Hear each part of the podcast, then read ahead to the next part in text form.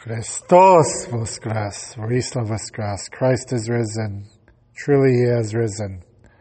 This is Father Basil again, doing another podcast. Hope everyone's doing well on this Thursday. And um, I just want to quickly talk about one of the prayers we do in the Divine Liturgy. And this isn't a prayer that's uh, most uh, that's said out loud usually by the priest. The priest says this prayer quietly, but I still think it's a, a prayer that we need to um, reflect upon, and this to understand why the priest prays it uh, during this time. So it comes right before the people say the third antiphon.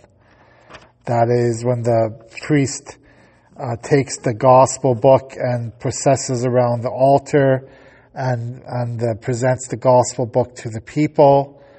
And, you know, pre-COVID times, people would actually kiss the gospel book because it's the word of God that he's bringing out to the people. And now after COVID, nobody knows what's going on anymore, as so many of our traditions have been um have been lessened because everyone's still worried about COVID. But anyways, so this is what the uh, the priest prays during this time. You have given us the grace to pray together in harmony, and I promise to grant the requests of two or three who join their voices in your name. Fulfill now for us, your servants, these petitions for our benefit. Grant us in this present life in the knowledge of your truth, and in the age to come, bestow eternal life. So a couple things I want to mention about this prayer. It doesn't seem that important of a prayer, but it is. First of all, when we gather together as a community for the liturgy, we are gathering to pray, to pray in harmony. And I, I know one thing that often people misunderstand is that a priest cannot do the Divine Liturgy by themselves.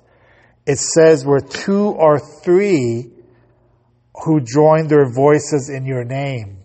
So there always should be someone else besides the priest answering the Divine Liturgy. This is why we have the priest parts and the choir parts, because the you, it's it's important to pray as a community.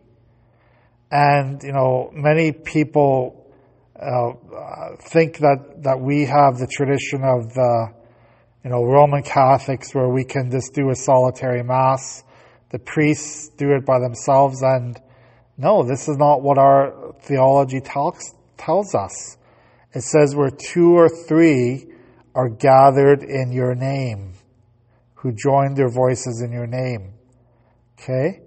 So it's very important when the priest makes a schedule to have people come to church, because he needs that extra person there to pray with together, and to, uh, you know, um, to say the gospel, to give communion to. That's, you know, it's, it's a community. It's not, the liturgy is not a solitary prayer. It's a community prayer. Okay? It's very important to remember that. And what do we do during this prayer? We ask the Lord for petitions. So we ask the Lord to bless us. We ask the Lord for help. There's so many different petitions during our liturgy that we ask for peace in the world. We ask for, um, you know, uh, peace for the government, for good health, for uh, peace in the world, all kinds of things that we ask for. We bless the, the hierarchy of the church. We bless all the people. We bless the government, the military. We're asking for all these things from the Lord, so that we can live peaceful lives. And to grant us the knowledge of your truth. So the Lord gives us the truth every time we read the scriptures, every time we read the gospel book. He is giving us his truth. And why do we do this? Because we want eternal life. And this is why we go to liturgy. And some churches have liturgy every day. You know, um, some have a few times a week, some have whatever it may be. But to go constantly to receive the Eucharist, to get, you know, blessings and pray for everyone around us. This is why the priest cannot do the liturgy by himself. This is important to remember this, okay? And um, just this, just another reminder that, you know, Jesus gave the faith to everyone. He gave the faith to every single person in this world, whoever wants to accept him as Lord and Savior over our souls. So, you know, everyone can go to the liturgy. You know, you have to be Catholic, baptized, or confirmed and to, to receive Eucharist and, and the, to show your belief in the Catholic Church. But anyone can go to the liturgy. Anyone uh, in the in in the society, don't they don't have to be Catholic to go to liturgy. Anyone can come because we're praying for everyone in society. This is important to remember. They might not receive communion, but we are still praying for everyone in this society. I think that's so important to remember. Okay?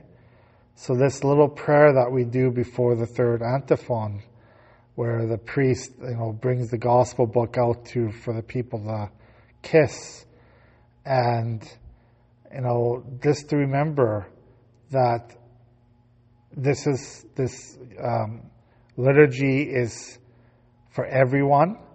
This liturgy is for the entire world, and that we all gather together in a community to pray together. It's not just the priest praying, it's everyone praying together. This is so important to remember, okay? So, so important.